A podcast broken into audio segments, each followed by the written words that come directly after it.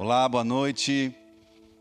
Eu sou Fernando de Melo e nós estamos aqui para dar continuidade na série que iniciou há semanas atrás, Conhecendo a Deus.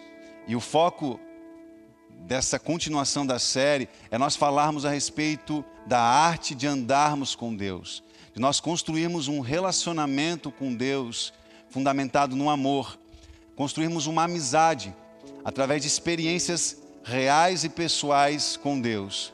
Lembrando naquilo que foi ensinado no início da série pelo Bruno, quando nós lemos a palavra conhecer no grego, a palavra ginosco, que se equivale à palavra iada no hebraico, ou seja, iada no Antigo Testamento e ginosco no Novo Testamento, nós estamos nos referindo a um tipo de conhecimento pessoal e íntimo.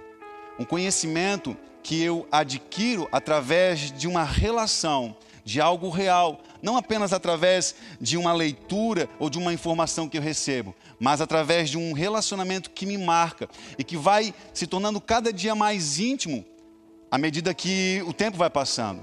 É desse relacionamento, é desse conhecimento que nós estamos é, desejosos de nos aprofundarmos e realmente vivermos. Como o Bruno é, falou no início da série, o texto que o Senhor nos, nos fala, né, quando o Senhor declara: Conhecereis a verdade e a verdade vos libertará. O Senhor está falando que à medida que você conhecer, à medida que você se relacionar com a pessoa da verdade, ou seja, a pessoa de Jesus Cristo, a pessoa de Jesus Cristo vai te libertar. E essa é uma resposta para aquela que, para, para a pergunta que muitos têm. Poxa, eu conheço tantas pessoas que já estão anos na igreja, mas não mudam Pessoas que já estão anos é, é, participando de cultos, têm uma vida disciplinada de culto, muitas vezes até mesmo de leitura da palavra, mas não há uma mudança, não vejo a pessoa de Cristo nas atitudes dela. Talvez essa pessoa esteja vivendo realmente um conhecimento a nível de entendimento, mas não de relacionamento pessoal. E por isso que quando o Senhor fala, conhecereis a verdade, a verdade vos libertará, o Senhor está falando assim: quando você se relacionar pessoalmente, dia após dia, em um relacionamento que vai se aprofundando à medida do tempo, a cada momento, a cada sessão dos nossos encontros, eu vou te libertar. É isso que o Senhor está falando. Sabe, queridos? Então, é através desse relacionamento íntimo, pessoal, real, e que vai se aprofundando a cada dia, que eu, nós queremos é, é, é, é, abrir as portas e descortinar através, através da palavra. Essa é a proposta da continuidade do, da série Conhecendo a Deus. E eu queria iniciar com o primeiro texto que nós encontramos lá em João, capítulo 17, versículo 3. Um texto que, que assim como toda palavra, é profunda, mas que marcou é, intimamente o meu coração nesses últimos anos, vamos dizer assim. Fala assim: a vida eterna é essa, dois pontos que te conheçam a ti, o único Deus verdadeiro, e a Jesus Cristo, a quem enviastes. Aqui, João Evangelista, ele não estava querendo apenas nos ensinar de que a porta para vivermos a eternidade, a porta para irmos para o céu, a porta para nós termos uma vida eterna ao lado de Deus é conhecermos, entendermos que Deus é Deus na sua plenitude e que esse acesso é através da pessoa de Jesus. Sim, João está falando isso, mas não apenas isso. Eu entendo que João está nos explicando, está nos ensinando de que nós precisaremos da eternidade para conhecermos a Deus, para conhecermos o coração de Jesus, para conhecermos a mente de Deus. O tempo necessário para nós concluirmos essa série, em outras palavras, é a eternidade. Sabe, queridos? Quando eu e você dispusemos o nosso coração em conhecermos a Deus, nós vamos perceber que o tempo necessário para isso é a eternidade. Ou seja, nós nunca vamos terminar de conhecermos a Deus. Mas para nós conhecermos a Deus na eternidade, nós precisamos iniciar aqui na terra. Aonde que a Bíblia fala que há um tempo para todas as coisas debaixo da terra. Nós sabemos que a nossa vida na terra é limitada. A vida que nós vamos ficar presos a esse corpo carnal, é limitada. Então, se eu quero viver a eternidade, se eu quero passar a eternidade conhecendo a Jesus Cristo, eu preciso iniciar essa eternidade hoje. Eu preciso ter uma mente voltada para o céu. E quanto mais eu conheço Ele, mais eu me transformo segundo a imagem e a semelhança dele. Sim, porque este foi o propósito desde o início, desde o princípio. A Bíblia fala que quando Deus criou o homem, Ele falou: façamos um homem a nossa imagem e semelhança. Deus colocou a eternidade no coração do homem. Nós fomos formados segundo a imagem e semelhança de Deus. Nós fomos criados para vivermos a eternidade, ou seja, nós fomos criados para conhecermos a Deus. Essa é a proposta. É esse conhecimento que nós queremos nos aprofundar. E aqui nós queremos deixar bem claro, querido, que nós estamos engatinhando, nós estamos dia após dia aprendendo um pouco mais de como andar com Deus. Essa arte, essa dádiva que os santos do passado viveram e deixaram registrados, alguns passos, alguns, alguns ensinos que devem ser levados em conta para que eu e você possamos viver essa dádiva e provarmos de um relacionamento pessoal e real aqui na terra que nos lançará para a eternidade. Então nós vamos seguir o conselho do profeta Oséias, que está registrado em Oséias capítulo 6, versículo 3, que diz o seguinte: Conheçamos e prossigamos em conhecer o Senhor. Eu tenho concluído, querido, que a nossa vida é isso. Conhecermos cada vez mais o Senhor. Eu estou casado nove, quase dez anos com a minha esposa Grace e a cada dia eu conheço mais ela. Cada dia nós temos a oportunidade de nos conhecermos mais. Mas isso é possível por quê? Por quê? Porque nós andamos lado a lado. Nós estamos próximos. Sabe, desde o início, o propósito do Senhor foi estabelecer um relacionamento íntimo com o homem. Deus criou isso para o seu prazer. Se você perguntar para um homem, para uma mulher que estão casados, enfim, o que desejam, tem um sonho em comum, como ter um filho, por que, que eles querem ter um filho? Se nós analisarmos, colocarmos na ponta do papel, há muito gastos, há muita preocupação, e, e se você parar para pensar, simplesmente pelos dados e olhar para o mundo que nós vivemos, muitas vezes você olha para aquilo, olha, não convém, esse investimento não, vai valer a pena. Mas as pessoas têm filhos, desejam ter filhos por causa do prazer, da alegria, das experiências que esse relacionamento de pai de mãe com seu filho proporciona. Sabe, queridos? E Deus nos criou para isso, para nos relacionarmos com Ele, andarmos com Ele. Há dias atrás eu fiz uma pergunta para um pai e perguntei, cara, o que você mais ama, o que você mais gosta? é, no relacionamento com o seu filho? O que, que tra traz mais alegria no seu filho? Ele fala, e ele respondeu: quando ele decide fazer as coisas junto comigo, quando ele me convida a fazer as coisas junto com ele. Sabe, esse livre-arbítrio em decidir estar junto com o Pai é o que captura o coração dele. É amor, é confiança, esse foi o propósito de Deus quando criou o homem e a mulher.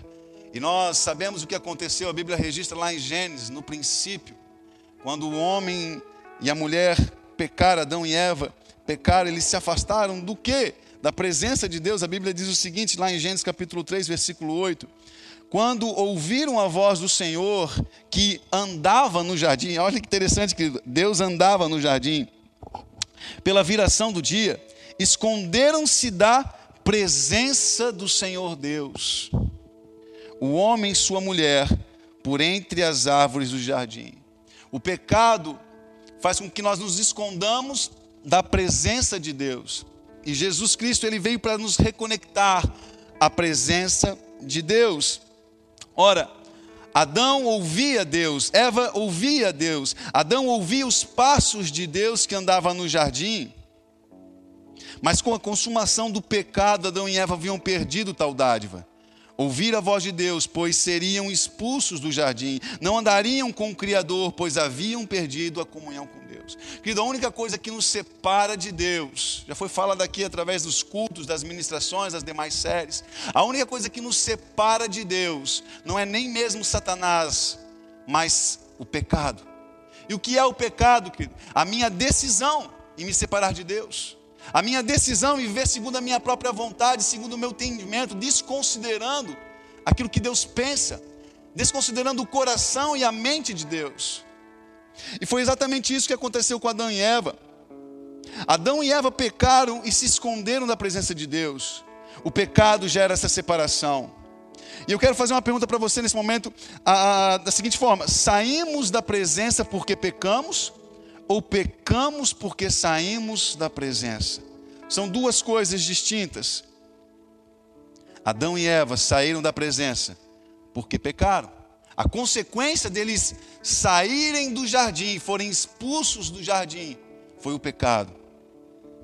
Mas antes de pecarem, antes de comerem do fruto, eles pecaram porque saíram da presença. Sair da presença nos leva a pecar.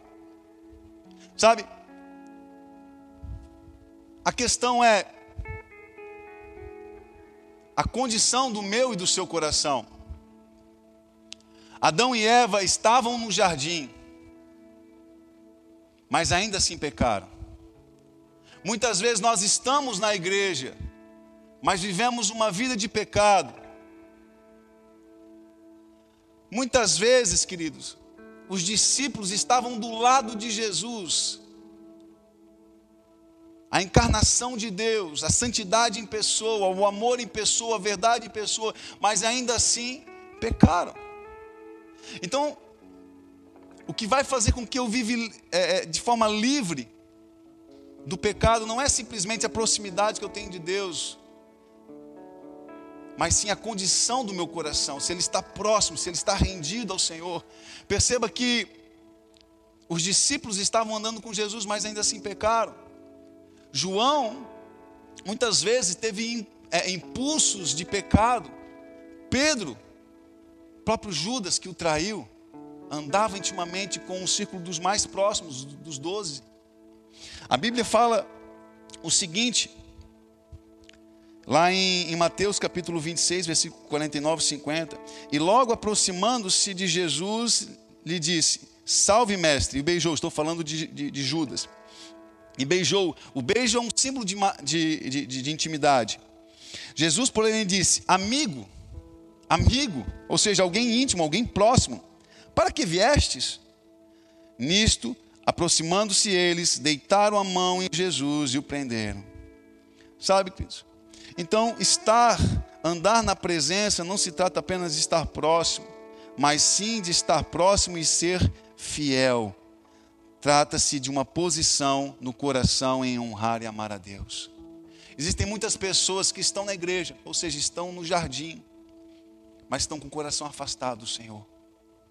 Tem informação, mas tem pouco relacionamento. O coração não está intimamente ligado ao Senhor e rendido. Somente o verdadeiro amor nos livra de vivermos longe do pecado. E o amor é derramado em nossos corações por meio do Espírito Santo. Romanos capítulo 5, versículo 5. Quando dizemos não ao pecado, demonstramos o nosso amor ao Senhor, e nisso o nosso relacionamento é aperfeiçoado. A Bíblia diz o seguinte, lá em 1 João capítulo 2, versículos 5 e 6: Aquele, entretanto, que guardar a sua palavra, nele verdadeiramente tem sido aperfeiçoado o amor de Deus. E nisto sabemos que estamos nele. Dois pontos, ele vai explicar o que representa, o que é, é realmente o reflexo daqueles que está em Deus. Aquele que diz que permanece nele, esse deve também andar como ele andou.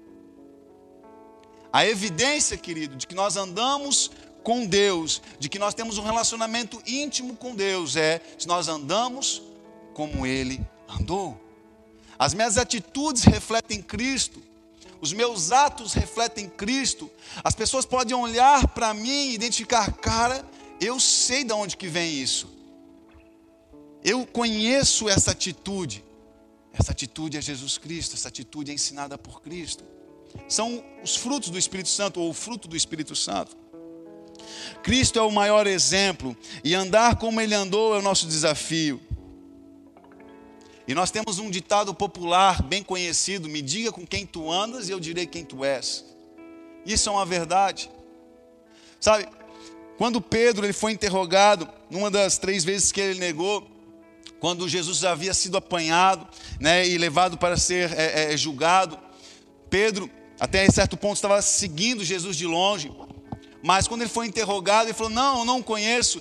E, a, e, e, e o que denunciou de que de fato Pedro era um discípulo de Jesus, era a forma com que ele falava, e as pessoas olharam para ele, ou pelo menos a, a serva olhou para ele e falou assim: Ele fala como Nazareno, ele é discípulo dele, porque a forma de falar é igual.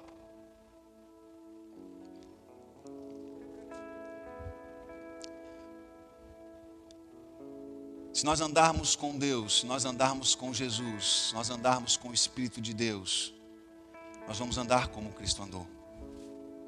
As pessoas vão olhar para mim, para você, e vão chegar na conclusão: é discípulo de Jesus. Eu vejo Cristo nele. E isso acontece de uma forma muito natural, porque quando nós éramos pequenos, talvez isso aconteça, talvez você tenha uma amizade que, já de anos, pessoas que você realmente gosta, que de tanto andar junto com você, passaram a ter, essa pessoa passou a ter o mesmo pensamento e vice-versa, a forma de se vestir, a forma de falar, isso é, é comum. Por quê? Porque realmente pega, esse relacionamento de amor pega. E é isso que o Senhor tem proposto conosco. Quando nós lemos a Bíblia, do início ao fim, nós estamos vendo a proposta de Deus se relacionar com, com o homem. A Bíblia é repleta de histórias de homens e de mulheres que andaram com Deus. Como Moisés concluiu, nos trouxe o conceito da graça de Deus, lá em Êxodo capítulo 33, falando o seguinte: Pois como se há de saber que achamos graça aos teus olhos? Moisés estava conversando com Deus e Moisés perguntou para Deus: Pois como há de saber que achamos graça aos teus olhos? Como nós iremos identificar que de fato somos o povo escolhido diante de tantos povos na terra? E ele continua falando assim, ou melhor, respondendo: Não é porventura em andares conosco porque Deus decidiu andar com o povo de Israel e esse fato fazia distinção diante de todos os outros povos que adoravam outros deuses. Nenhum outro Deus andava com o seu próprio povo.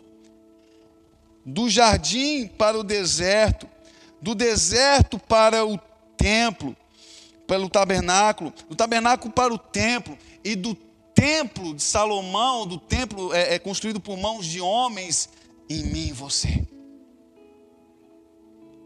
Não foi suficiente apenas andar próximo do homem, mas ele deseja entrar em mim, você e andar comigo e com você. Sabe, queridos, a palavra de Deus lá em Miqueias capítulo 6, versículo 8 diz o seguinte: Ó oh, homem, o que é bom e o que é que o Senhor pede de ti? Que pratiques a justiça e ames a bondade e ande humildemente com teu Deus. Sabe, queridos, um requisito para andar com Deus é a humildade. Um requisito para viver esse relacionamento íntimo, pessoal, é a humildade. A Bíblia fala que Deus resiste o soberbo, como se falando, ele evita, ele passa longe. Não há condição de ter um relacionamento de amizade com o soberbo, mas da graça ao humilde. Então, primeiro ponto, reforçando aquilo que já foi ensinado, para mim possuir, para mim viver esse relacionamento de intimidade, eu preciso me humilhar, eu preciso me submeter ao senhorio dele. Eu preciso entender que de fato Ele é Deus e que Ele é a pessoa mais capacitada e interessada na minha felicidade, na minha alegria. Muitos homens de Deus provaram isso. A Bíblia fala que Enoque andou com Deus e já não era porque Deus tomou para si. Gênesis capítulo 5, versículo 24. Conforme o livro Fogo na Montanha, o caminho, Rick Joyner teve uma experiência com Enoque, através de um arrebatamento de espírito, que diz o seguinte para ele: Eu fui o primeiro a andar com Deus depois de Adão. Quanto mais eu procurava Ele, mais Ele se tornava a minha alegria. Então, com o tempo eu passei, o tempo que eu passei com Ele, eu é, é, é, passei a, a desejá-lo cada vez mais. Só estar com Ele, Ele estava na minha mente dia e noite, Ele se tornou a minha vida. Enoque é uma profecia, uma mensagem de Deus. É a mensagem mais importante que nós temos recebido. Nós fomos chamados para andar com Deus. Noé entendeu isso. Noé entendeu que Deus o convidara para andar com ele. E o que aconteceu? Ele começou tudo de novo, ele foi convidado por Deus para iniciar algo novo. A Bíblia diz o seguinte: eis a história de Noé. Noé era um homem justo, íntegro entre os seus contemporâneos. Noé andava com Deus. Josué entendeu isso e conquistou a herança prometida, a terra que emana leite e mel. A Bíblia diz o seguinte lá em Joel, perdão, Josué capítulo 1, versículo 9: Porque o Senhor teu Deus é contigo por onde quer que andares, como se falando, aonde você for, Josué, eu vou com você, ou seja, nós vamos andar junto. Os discípulos entenderam isso e o resultado, eles transformaram o mundo. Por quê? Porque um dia eles ouviram um Nazareno passar por eles e chamar: Ei, vem, segue-me. A Bíblia diz o seguinte, Mateus capítulo 5, versículo 20 e 22. Então eles deixaram imediatamente as redes e o seguiram. Se trata disso. Aquilo que foi perdido no jardim, Jesus passou restaurando, Jesus passou consertando e convidando um homem: ei, vem cá, aquilo que foi perdido lá no Gênesis, eu vou restaurar, eu quero lhes ensinar como é possível andar com Deus. Vocês foram feitos para isso, vocês só não sabem, eu vou lhes ensinar. Andar com Deus é ser um verdadeiro discípulo. A grande comissão do Senhor é que nós venhamos ser e fazer discípulos. E o discípulo é aquele que segue a Jesus. Sabe, é, nós tivemos agora recentemente, a pastora Elisa ministrou a série Fazer Discípulos, e nós sugerimos que você acompanhe, caso você não tenha visto aqui no canal. Mas que fique bem claro, nós somos chamados para fazermos discípulos de Jesus, não discípulos nós mesmos. A missão é fazer discípulos batizando em nome do Pai, do Filho e do Espírito, ou seja, restaurando aquilo que foi perdido no jardim, homem feito à imagem e semelhança de Deus. A identidade deles é imagem e semelhança de Deus, Deus Pai, Deus Filho, Deus Espírito. Façam discípulos, instruam-os a essa verdade. É isso.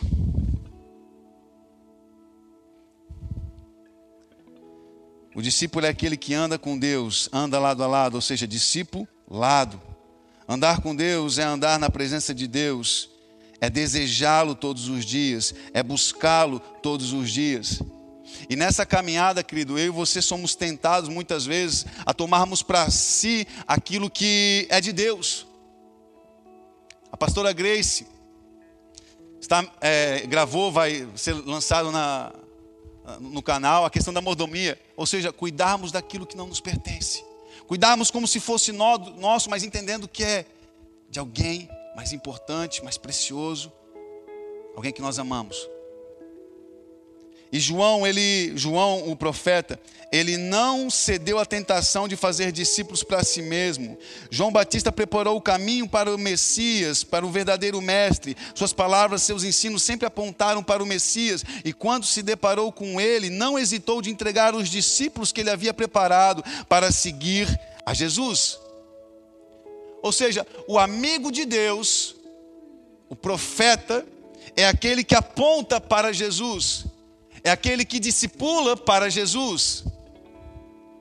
É aquele que faz com que as pessoas entendam que aquilo que iniciou no jardim, Jesus restaurou, está nos convidando para darmos continuidade. Queridos, a gente vai dar continuidade, nós vamos dar continuidade a esse ensino, nos aprofundarmos esse relacionamento proposto por Deus.